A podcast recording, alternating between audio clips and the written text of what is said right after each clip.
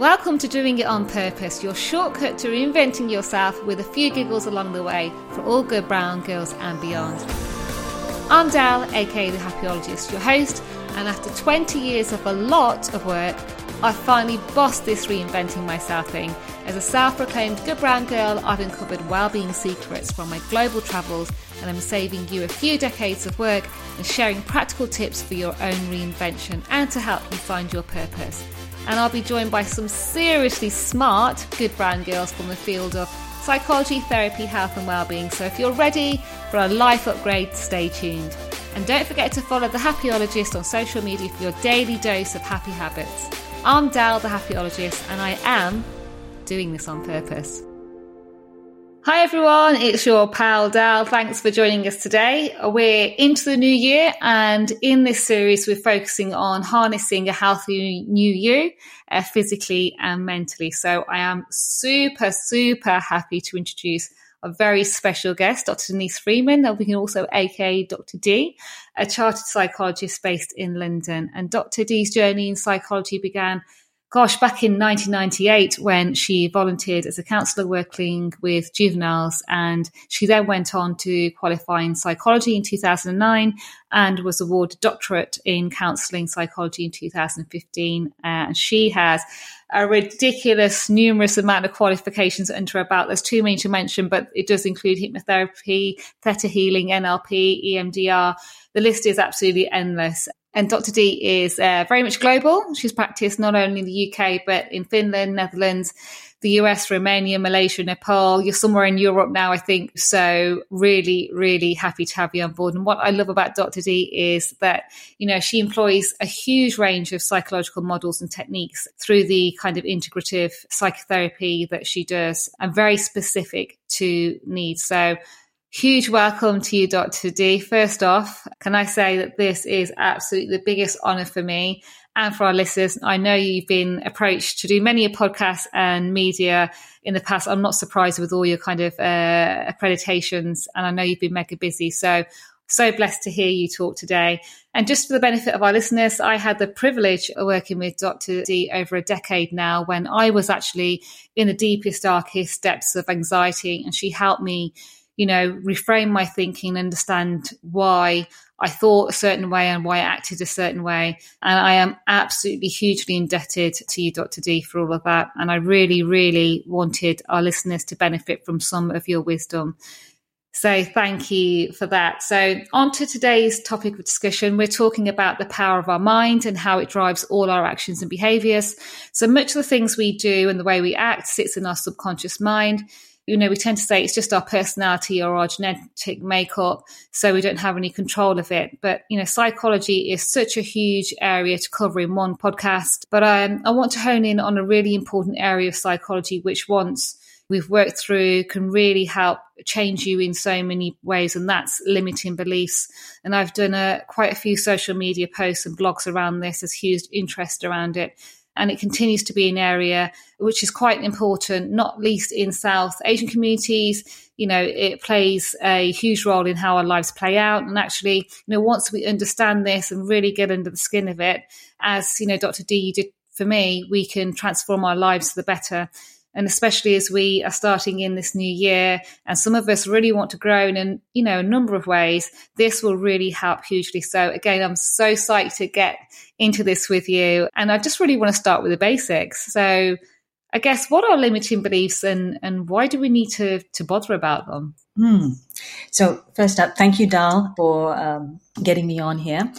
Now, limiting beliefs I think before we go to limiting beliefs, we have to ask ourselves, you know, what is a belief? A nice way to, to sort of put it is if we think about faith, you know, faith is, is, is a belief. It's not governed by a fact. It's, you know, we, we put credence on it. We, we put value onto it. And we might say faith is a belief and um, science is evidence without belief. It's a nice way of putting it. So we might say that in, in some, a belief is something that, that is an idea, it's, it's a thought or a feeling that we put faith in, that we put value to. And a limiting belief is something that is a belief that doesn't serve us. It's a belief that we have that may not be based on fact, but is something that we that we have learned, we've acquired, and something that perhaps sets us back. It might in, it might impact our health, it might impact our relationships, and keeps us in a state of stuckness. That's quite powerful stuff, and I think it's really important for us to understand how it impacts us, you know, on a day to day. But one of the things I really wanted to understand is, you know, can having limiting beliefs harm you? So, you know, I'm just thinking particularly in relationships. So, you know, people staying in relationships that don't serve them, you know, sometimes not being able to, I suppose, make a decision to move forward uh, away from something which is toxic in their lives. You know, is that part of limiting beliefs? Is that, you know, so I'm, certainly thinking about kind of the new year where we say, right, the start of the, the new year, and I've certainly do this, I do this every year, as I say, right, I'm, I'm going to, you know, write my book or I'm going to go on to think about a new career move or actually this relationship doesn't serve me anymore. Do limiting beliefs have an impact in terms of allowing us to move forward, to do some of those things which almost feel aspirational, but but kind of stop us in our tracks? Mm. What an excellent question. So there's a, there was an article in the uh, Journal of Clinical Psychology that said that in that particular year, 40% of, of people would, um, you know, would sort of think, well, I want to change a behavior. But 92% will find it difficult to maintain that new change in behavior. And so what we find is, you know, when it comes to, to limiting beliefs, yes, it can hold you back in so many areas of our lives. And and I think what it is is though we, we need to ask a very important question, and, and that is could it be, and I'm being a little bit controversial, mm. that limiting beliefs, a belief that you have, actually can serve you in the short term, even if it is limiting, right?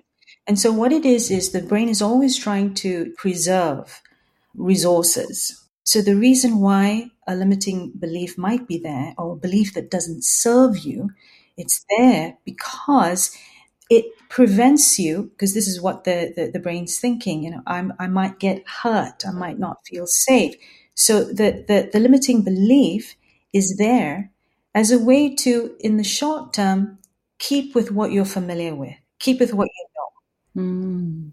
and if you if you stay with that because you're familiar with it, the the the, the idea, because the, the brain's weighing out cost and benefits. What it's thinking is if I have this new belief, what am I going to lose? How much energy is that going to take? And sometimes it's, you know, it's much easier going with the familiar and staying in that familiar because the thought of doing something else is like, how do, how do I do it? What do I have to change? How much money will I have to spend? Will I lose people? Because in some ways, when we start to change our beliefs, we're also changing our identity. Mm. And therefore, the question becomes, well, who will I be? I think the question is, wow. who do I want to be?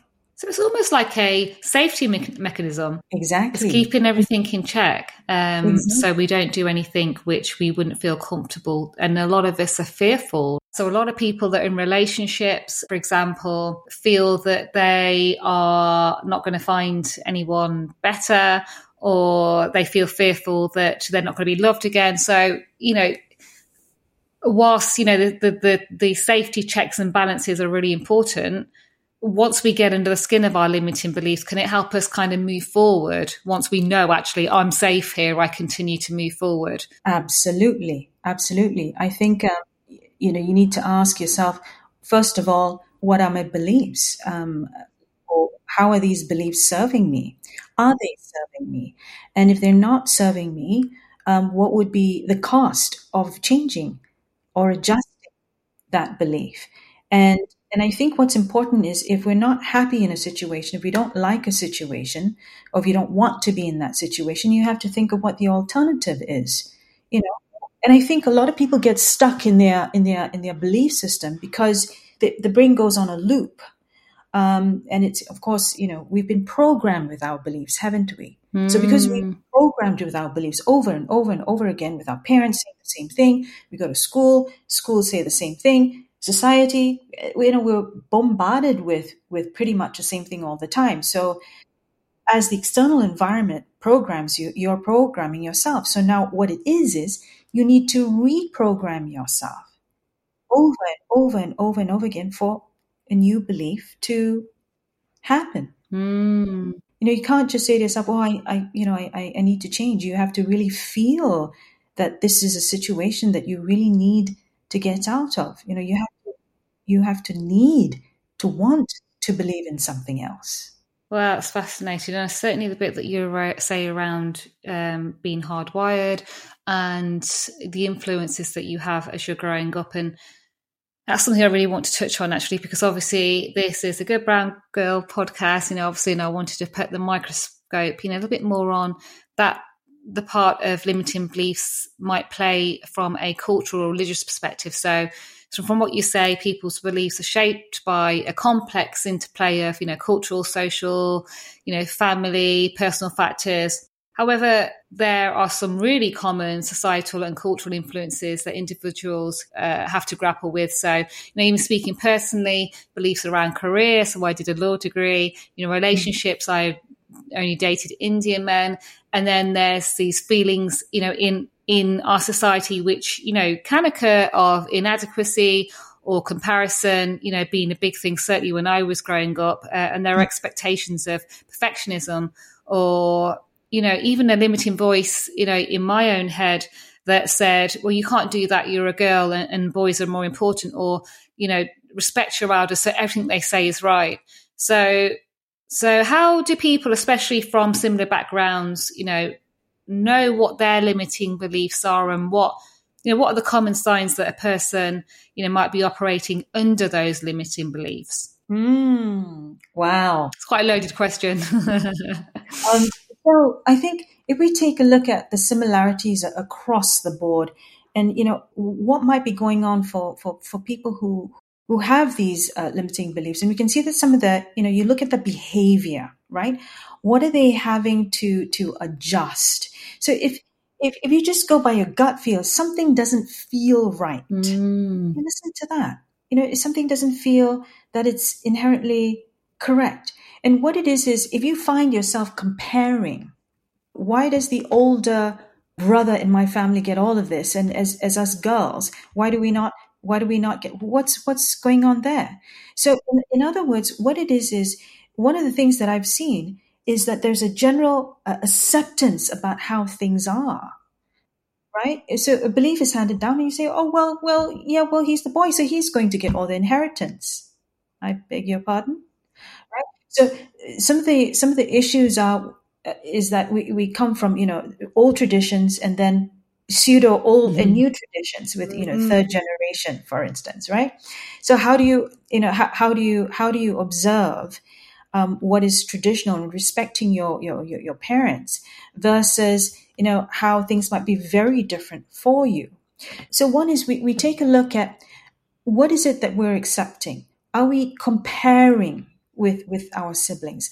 Are we in some ways using justification? Well you know that's okay you know it's because he he is the older one or, or it's okay you know um, I'm staying with my aunt, and you know we, we all stay with our aunt, and it's her house. So uh, obviously, I, I have to cook all the meals and buy all the food and and uh, clean the house, you know. so and and what is it that so some of the other things are we bending over backwards are we making excuses are we justifying are we um, perhaps um, feeling like as if we don't want to ruffle the waters mm. are we feeling like as if we are not important enough you know this is uh, hierarchical so we can't you know we, we can't challenge it so there are a number a number of things um, that that may go on in terms of how you know how we maintain our uh, limiting beliefs. And we have so many, right? I know I had, you had probably had to unpick so many from me that actually I didn't even know were belief systems, right? So the only way that you could help me move forward and reframe was, you know, doing the hard work where we say, actually, where is this thought process coming from? This is why you behave in a certain way. And that's not an overnight process. Certainly for people like me that it's not always obvious in terms of what uh, what I feel are belief systems that come from somewhere else. So I think you know we all kind of uh, suffer from a little bit of that. But how do we get to a place where one, we can start to really uncover what they are? Because obviously I'm hitting 50 now. So for me, it's starting to become a bit more obvious that the same behaviors keep playing out for me. So I know actually, is this my belief system? Or is this something that I've learned along the way? So I'm, mm. I'm getting better at being able to spot that. But I guess, you know, if you're in a place where you don't even think you've got limiting beliefs, right? You say, this is my makeup, this is the way I am. How do you start to see what those are and how do you challenge them? Mm, another good question. So there's a very, very, very simple way of, of doing this, right? And it's it's so it's going to be so easy. You know, your listeners and viewers are going to be like, "What is that?" now, if you get a piece of paper and if you write down the words "I can't," or I will not, mm. or I don't feel, or I have to. Okay. So if you just put the I don't, okay, I will not, I don't want to, you'll, you pretty soon be able to lay out what these beliefs are. Mm. I don't feel attractive. I don't like my body. I will not go out on Sundays. Yeah. Okay, so the belief there. Oh, I believe that, you know, I, I have to stay in on Sundays because that's my day of rest. Where did you get that belief from? Um, or I will not go out on a date with a guy who is shorter than me. So where does that belief come from? So that's one way of doing it just actually on that because we can talk about going to obviously being able to challenge that but especially mm-hmm. in a world where we're in this kind of body dysmorphia and one of the says is you know I don't like. So naturally, a big one is a lot of people who say I don't like my body. So if we were to take that as an example of something which is a limiting belief, because I think this exercise actually is just mind blowing because it's so simple. Mm. Um, and I guess you need to do it in a very freestyle kind of way. So you're not thinking about it. You just say, I can't, I don't. So, you know, taking I don't like my body, for example, how, how, once you've, you've read that and actually it's quite illuminating when you've written it down, what would you do to challenge that? As just as an example, how would you challenge that? There's a very simple uh, technique, another simple technique that involves the hands. Hmm. Now, say for example, you take your left hand down. Hmm. Now, on your left hand, you just look at the palm, right? And in the middle of your palm, you're saying, I don't feel attractive. Hmm. Don't like my body. So that's in the middle of your palm. Now, what then you do is you list out five limiting beliefs, you have five digits, as to what maintains this thought or this belief. Mm, okay. Right. So we might say, um, I don't like my body because what maintains that thinking? Um, we might say, I don't get dates you know, I don't get dates. No one asks me out. We might say, you know, my body type is is is different. We might say that, you know, um, my my my colleagues look at me in a certain way. We might say, what else? Um, I, I, do, I don't like the way I look in clothes. I, my clothes don't fit me. Yeah, yeah my clothes don't, don't yeah. fit me. And then you have another one that says, um, you know, my sister gets most of the attention mm, in the family. Mm. Okay, so now you've got your your your limiting belief, and then you've got the, the what maintains it. Now, if you take your right palm, mm, okay, so you've got that there, yeah, and you are looking at the middle of your palm. Now you want to have a new belief. Okay. So you want to have a positive belief. And what's the po- positive belief? The positive belief might be where would you like to get to? That I accept my body for what it is.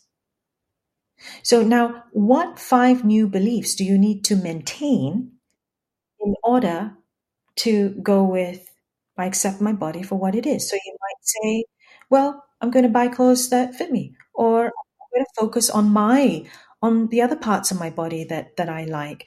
I'm going to speak better of myself. I'm going to think about the words that I use when I talk about myself. Mm. I'm going to um, use affirmations. I might also start mingling with, with people who are more positive for me, right? So now when you look at these two, you've got your limiting beliefs and now you've got your new positive belief. So you're looking at it, and what we want to do is every morning when you wake up, go to the bathroom and you're looking at this, or it can be anywhere.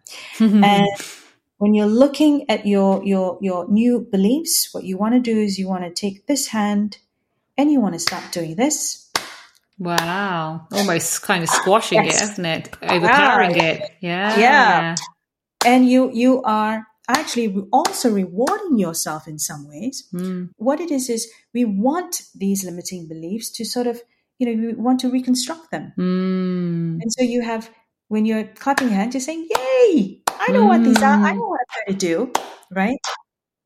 And have gratitude for these moments of awareness that we have. And then every day we're just going to do it every day. Bring your hands together, yeah. yeah. Because I think it's really, really important to, um, you know, awareness is something that we absolutely need to have. And you know, we talk about, you know, what are some of the things that, you know, what are the steps that we need to in order to to to change a limiting belief. And again, we use the rule of, of five. So the first thing is being aware of what these uh, limiting beliefs are. And, you know, we've said that you can just write, I can't, I will not. Mm. So being aware of it is, is essentially the question, where does it come from? Where does it come from? Where does it come from? So understanding where it comes from is really important because, you know, I think uh, we, we all have stories where something comes from is usually tied to something stories and emotion you know you told a story and you were made to feel scared or someone told you a story and it was the person of authority and you you believed it you didn't challenge it mm. so so the first thing is um, um, awareness of where that story comes from i'm going to sort of deviate a little bit and tell you a little story of, mm. of how you know i discovered that you know my own limiting beliefs and i didn't know it was a limiting belief mm. right so when I was um, 24 years old, I was in the gym and I was, I was feeling really proud of myself. You know, I could afford a, a gym membership. Mm-hmm. and, um, but I was a little bit fearful of using these massive, you know, pieces of equipment. Mm. So I just mm. thought I'd walk on the treadmill because, you know, I couldn't run. So I was walking on the treadmill, walking, walking, walking. It was like this for, for weeks, Dal. Hmm. And uh, one day I, I, you know, was feeling a little bit brave and I started to look around me and I noticed that the person beside me was about 20 years older. And I'm like, wow, they're jogging. So then I decided to match their pace and I started jogging too. and was quite content until a few weeks later I saw somebody else who was uh, three times older.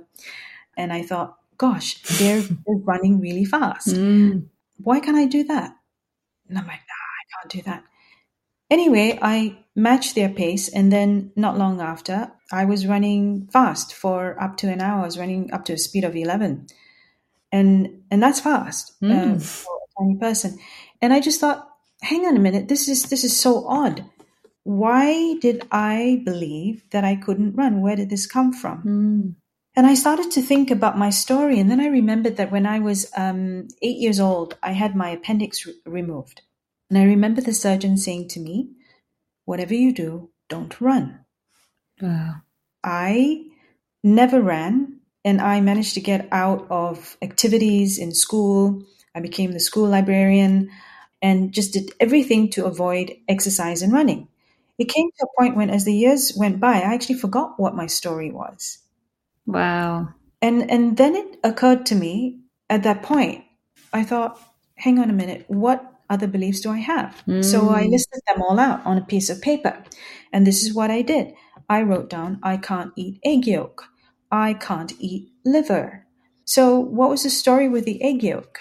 The story of, of the egg, egg yolk was when I was a, a, little child. Someone in the family was was feeding me, and they said, uh, "Oh, you know, this is this is where the um, mama chicken comes from." Mm. And uh, I never had egg yolk again. Wow. But what I realized, was the moment. What happens with the awareness aspect is that when you're aware of where these things come from, you are aware of your story. Now, something happens in the brain all of a sudden, I was able to then eat egg yolk. I was able to eat cheese, dal. And so I came out with a line. I actually came out with a line that said, I am never going to believe anything I say again. Brilliant. So the, the, the second step of um, you know this I call it the five A's is is really to assess whether your belief is true or not. You know, is there evidence in this? And the, the assessment itself, because you have choice every step every step of the way into uh, assessing this belief is is this true? Is this true today? Mm. Does this does this still work? Does it still apply? And then we're taking a look at okay, if if it no longer serves you, if that Yeah. belief no longer serves you, then what is it that you need to adjust? So you might say, I need. So in the case of um, someone who um, is, you know, doesn't feel, that, you know, that, that they they're not happy with their bodies. What do I need to adjust? Is it the thinking that needs to adjust? Do I need to change my environment? Um, you know, perhaps change my um, uh, exercise regime, my my diet, in order to have a new belief Mm, mm. we might ask ourselves that you know if there is an, an alternate belief what what would that look like Mm. and then you know and if we find this new belief and we say okay it's it's you know i'm going to accept um, how i am and my body type i'm going to accept then what is it that perhaps if there is acceptance how am i going to accept it what what would i need to say so then now we're taking a look at affirmations and perhaps we might say that affirmation is you know i trust that whoever loves me will love me for all that i am Mm. for all the shapes and sizes that I may be from one time, from one life stage to another life stage. You know, so the the affirmations based on uh, changing a, a, a belief system is so important. It's like your mantra. You know, looking at this hand every day, looking at the the new positive belief Mm. every day. And then, you know, finally, it's the application because changing a belief system is enough, not enough. You say, okay, I accept myself. Yeah, but apply it. And it requires practice over and over and over again. Just as just as much as you program yourself throughout the years with one way of thinking, now if you adopt a new approach and reconstruct that belief, it's going to require repetition. Mm. And I think you're absolutely right. And sometimes for us, that's you know kind of the hardest part. The application, almost with everything, is is the tough part because you have to get into a place where um, you're very motivated to do that. And having awareness is nothing if you don't have the application. So. It's something like you say that you need to continue to develop. And as you were talking, we hear a lot now about neuroplasticity. So uh, you were hearing more and more about it, and the fact that we can rewire our brains of whatever term that we want to use around it. And a lot of this is exactly what you're saying that we don't have to be stuck with this belief system as we once upon a time thought that we'd have, we would have to, uh, whatever we'd learned from childhood. We can now actually, like you say, use those five steps that, that you've just mentioned and actually be able to recreate a new world from ourselves but we've got to have that honesty point that awareness and really being able to to get under the skin of what those belief systems are you can reframe your thinking and you can change your world around with the motivation and you know putting the, the work in to be able to do it Absolutely. And the key word that you use there is, you know, reframing because reframing things and the thing about a belief is it's it's a belief. It's how we view something, right? Hmm. Now, if we were to adjust that and we say, okay, do you have any other beliefs? Mm. And and that's essentially reframing, right? How you think about something. So if you if you believe that um, all black cats are um, you know are, are bad luck, okay, you know if, if we were to reframe that, you might say all, all black cats are just cats. Or we reframe that we say all black cats are they might have lots of character, you know. So it, it just I think reframing is is such a wonderful way of um, lifting you out of uh, a, a way of thinking and Mm. giving a, a fair chance. I think the whole thing about how we get stuck with something and and how uh, the choices that we make in life Mm. and it, things go on repeat and it's a it's a pattern says a lot about that that belief itself Mm. and beliefs are so powerful you know and and it's very very difficult to shift a belief very tough Mm. actually because um, you know we we get comfortable. Yeah, I think you're right. And also, I think the really tricky part is that we don't actually think it's a bad belief. So, you know, for example, especially, you know, talking a lot about society and cultural um, mm-hmm. beliefs, you know, a lot of us are very um, protective over our culture, very protective over our religion. And I think there are beliefs that we have that may not necessarily serve us in, serve us in certain ways, but actually we hold those firm in our minds.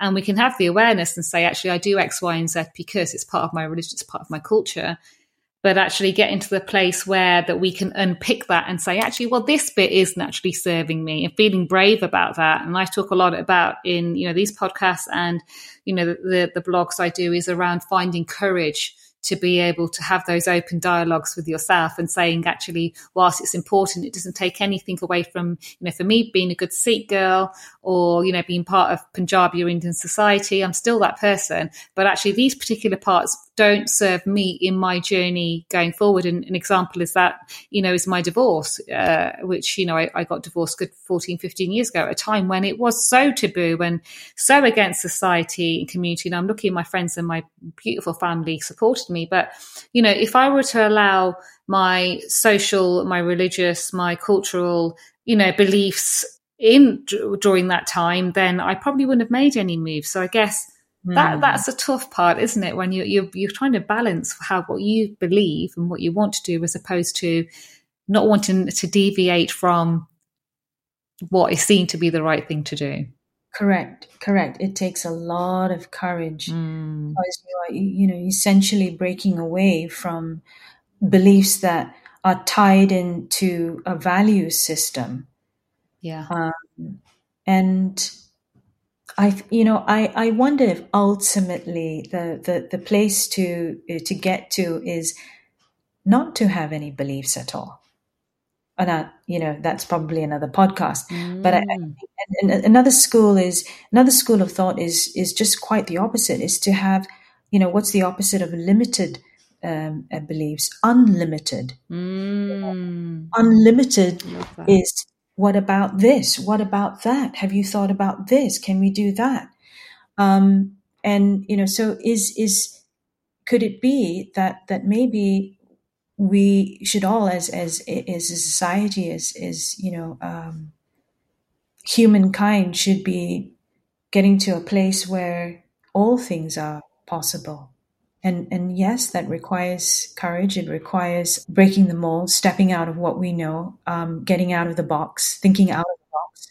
And I think, uh, to your point, I'm just using from my experiences as well, and some of the ones that you mentioned, um, you know, from from your, you know, kind of younger years, is you know, when you go onto your left hand and say, actually, that these are the new beliefs that I want, is to be able to to continue to reinforce them and realize actually what impact do you think by you know those beliefs that you've now got on your left hand what what do you think is going to impact other people? Because for me you know the paranoia set in certainly when i was going through a divorce you know what are community going to say? What are other people going to say? Well how my family going to feel? But actually all of those beliefs were incorrect because i had a very supportive family and actually society community whoever they are they get over it. So yeah. so it's also actually then working across that and saying well actually what I'm, I'm not harming anybody. Um, what I what, what the fear that set in actually is this a realistic fear? Yeah, exactly, and it is true. I think a, a lot of things are, are, are in in our heads. You know, it sits in our heads and it sits in our hearts as being really heavy.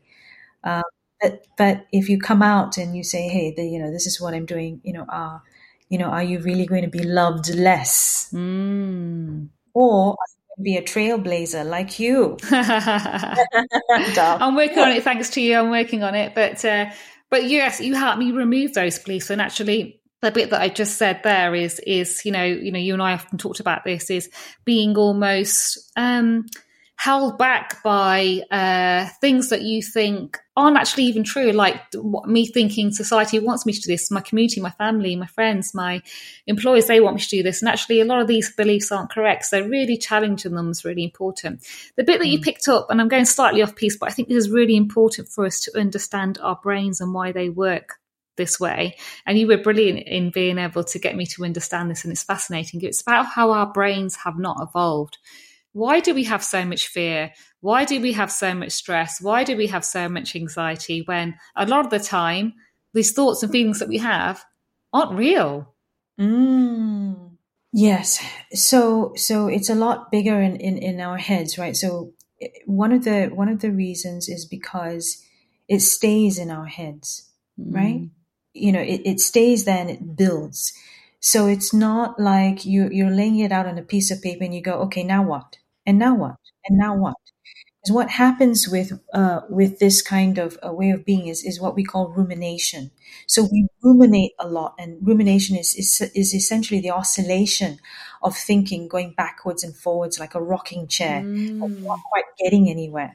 And so there's a kind of, of stuckness and and that energy kind of builds over time so then it becomes a lot bigger and the other thing is is quite often the second reason is quite often we we imagine that society or people are spending just as much thinking about us as we are thinking about mm. ourselves the reality is is that you know someone may get upset with you or be unhappy with you but it might be in the short term but you know we're, we're carrying this in, in our heads because we imagine, oh, they're going to think this, they're going to think this, and we spend hours thinking about it, thinking that that is exactly the you know the the, the amount of time they're spending with it. Mm. So so so what helps is really writing it down, talking about it, using the and what and and and and then what and then what to help the brain get unstuck and less loaded, as it were. We might also say that depending on on how um, you know you make decisions um, your, you, one would take a look at your your decision making. You know how are you with decisions? Because some people um, are, are, terrible with uh, making decisions. It mm. depends. They might they might make great decisions when it comes to finance mm. but then terrible decisions when it comes to uh, relationships. So i think sometimes it, the idea of having something you know something in in, in your head uh, making a decision that the you know the, the cost is just way way too much. And i think what happens is there's this kind of procrastination. I'll i'll deal with it later. I'll deal with it later. I'll deal with it later. So so then it's there and it becomes this big huge thing you know, because it's been sat there for so long. Mm, and dealt so, with. Yeah. So time. you know, I think that as soon as you discover that something doesn't serve you, attend to it.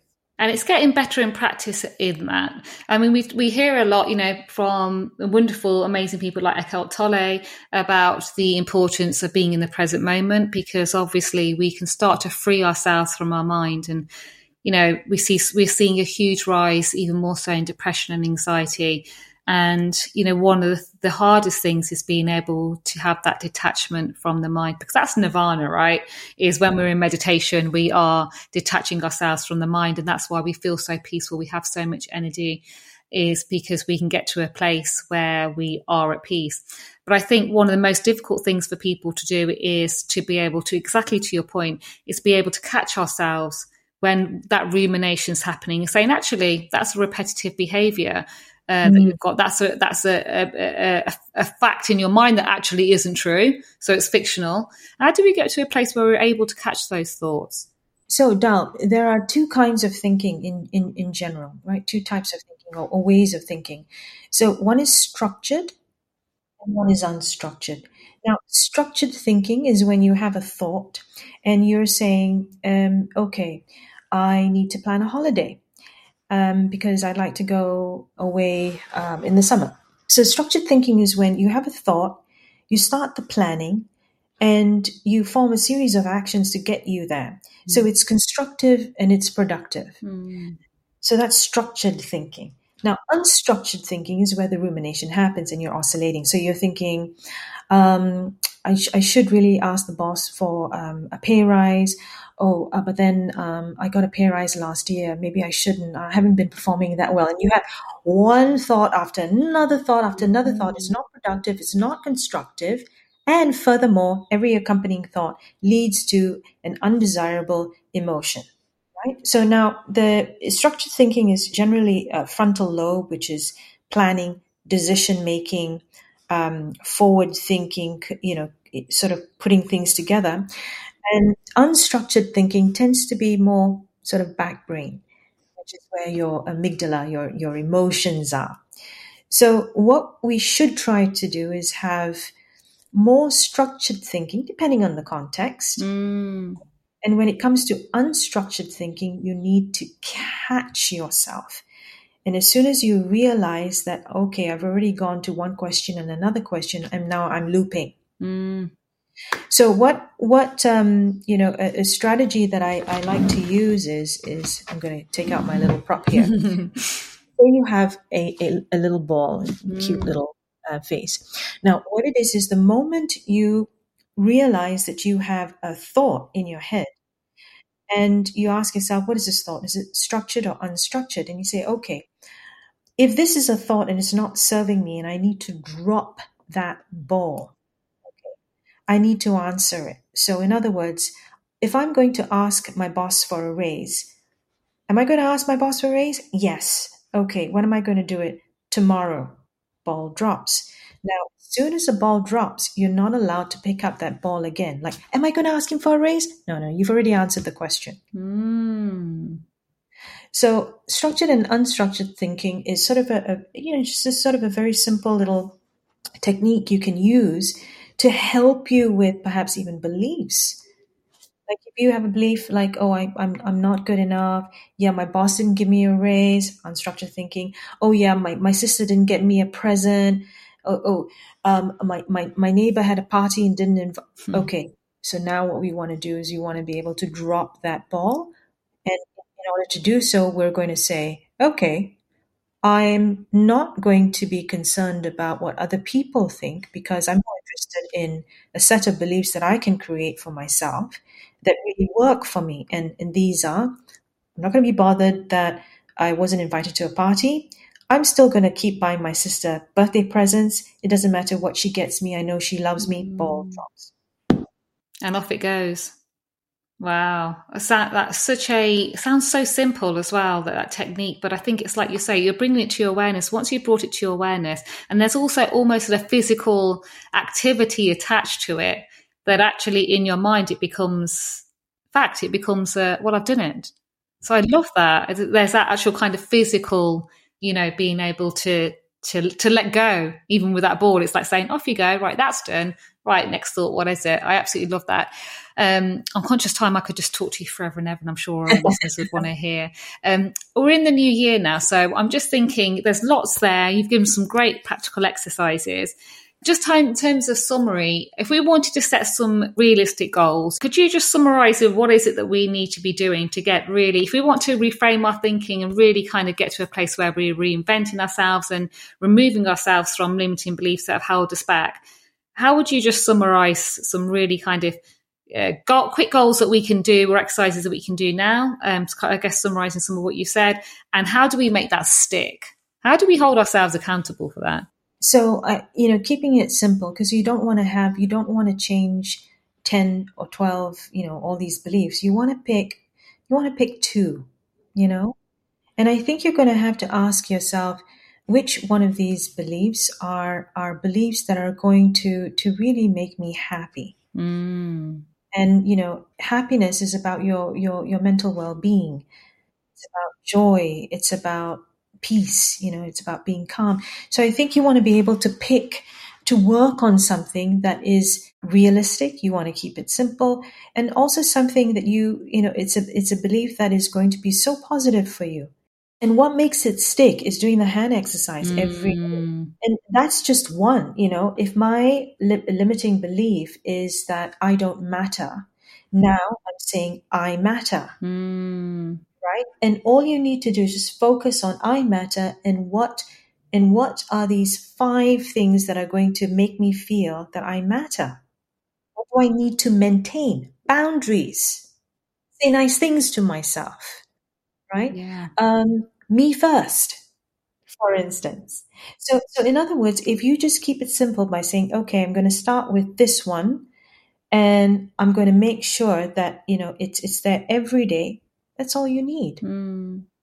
when we articulate something out loud or we tell somebody something, like to say, for example, I don't know if you want to change your career, you say, right, this year I'm going to have a new job and it's going to be, and then you can be descriptive as you want. But is there something kind of, uh, I don't know if this scientifically or, you know, whatever it is that says that when we start to articulate things, whether we're writing it or whether we're saying it out loud, that actually, um, a lot of people talk about putting it out into the universe, but, you know, is that a, is that a method that you could use to be able to really start to, to shift things?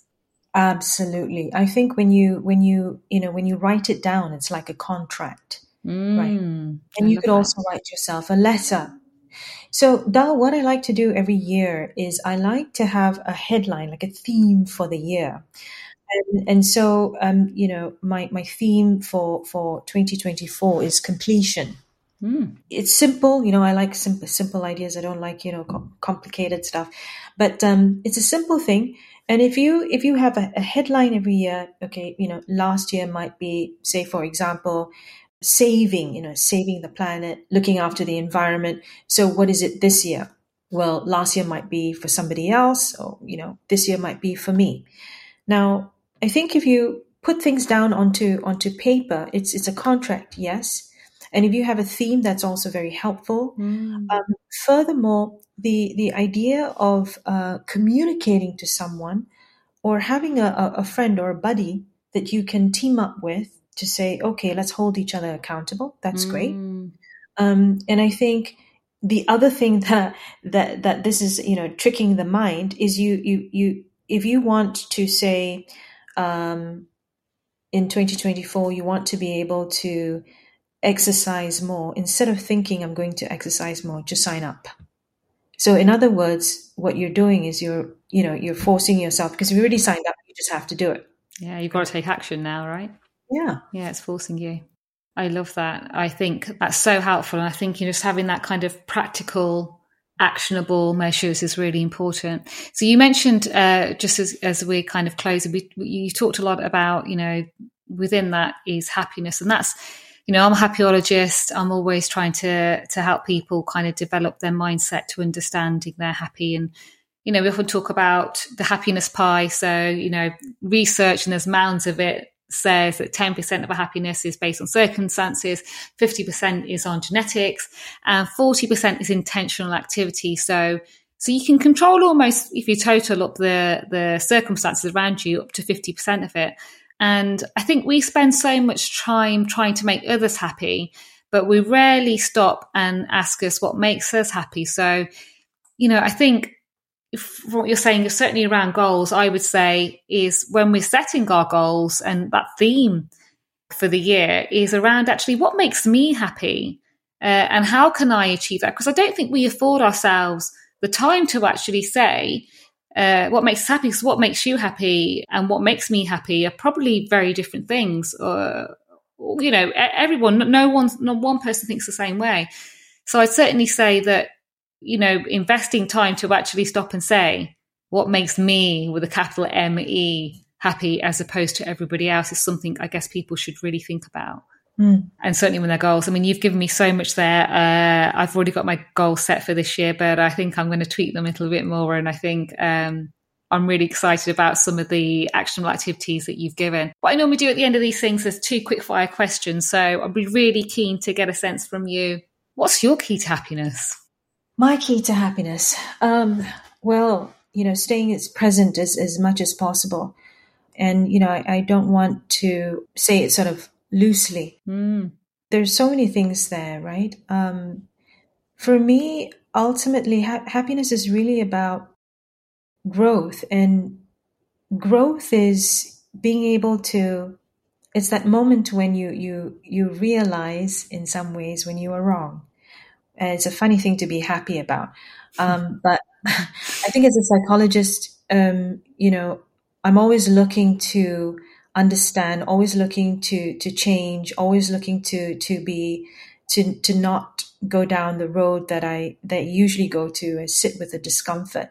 Mm. So ha- happiness is is when you sort of discover something uh, that you thought was, and then you you kind of realize, oh no, it it isn't Yeah. you know Yeah. and and and that's kind of nice happiness is also about uh, being able to to let go and and not hold on to to things in a way that that shackles you. Mm. For me, um, staying present and and being able to to experience as much as possible, and and being kind. I think kindness makes me happy. You know, um, being of service to to to people. Yeah, and you've got that in bucket loads certainly your kindness and, and how much service uh, uh, and what you do for other people. And that's a, a, a, really great summary.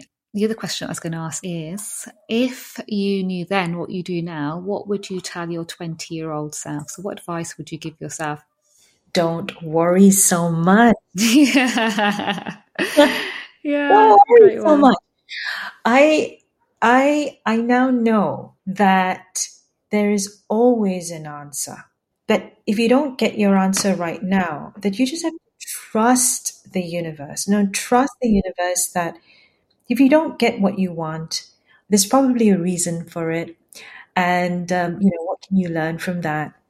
And it's it's like humans humans worry too much. You know, they they care too much about what other people think. But it takes time to get to a place where you're able to just trust because we we're all control freaks you know we mm. want to control we want to control you know what people say about us we want to control what we do you know everything's about being able to sort of monitor things mm. and and i feel that whilst you go through different stages in your life and it's important to have some control over certain things ultimately it's it's okay to to not have control that it's you know just trust. Everything's going to be okay. You'll find an answer. Mm, i love that. And i think you know i'm just looking at the two questions i asked you and actually what theme comes from that is a sense of freedom. It's almost giving yourself a sense of freedom and just letting things go and and I know that you used to reinforce this a lot during our conversations. And one of the things that I definitely took away was, and you were absolutely right, of course, was uh, let it go, right? The universe will work it out for you if you trust. And actually, as soon as I was able to let go, everything else just started to fall into place mm. rather than me trying to, you know, attach myself to the the need and the desire for things to happen when we when we trust the universe and we let go and to your point around freedom within your mind it's so liberating yeah so liberating. I could talk to you forever, uh, and I will continue to, I'm sure, constantly bug you because I think you're amazing. And I think there's so many more podcasts I would absolutely love to do with you. And you've given people so much food for thought and so much to be able to take into 2024. So I am so very grateful to you and all your amazing advice. And I wish everybody lots of love and light. Thank you. Thank you. Thanks for tuning in, lovely listeners. Any questions or thoughts? Drop me an email at dalthehappiologist.com and follow me on my social media, The Happiologist, to stay connected for regular empowering insights to supercharge your journey to purpose.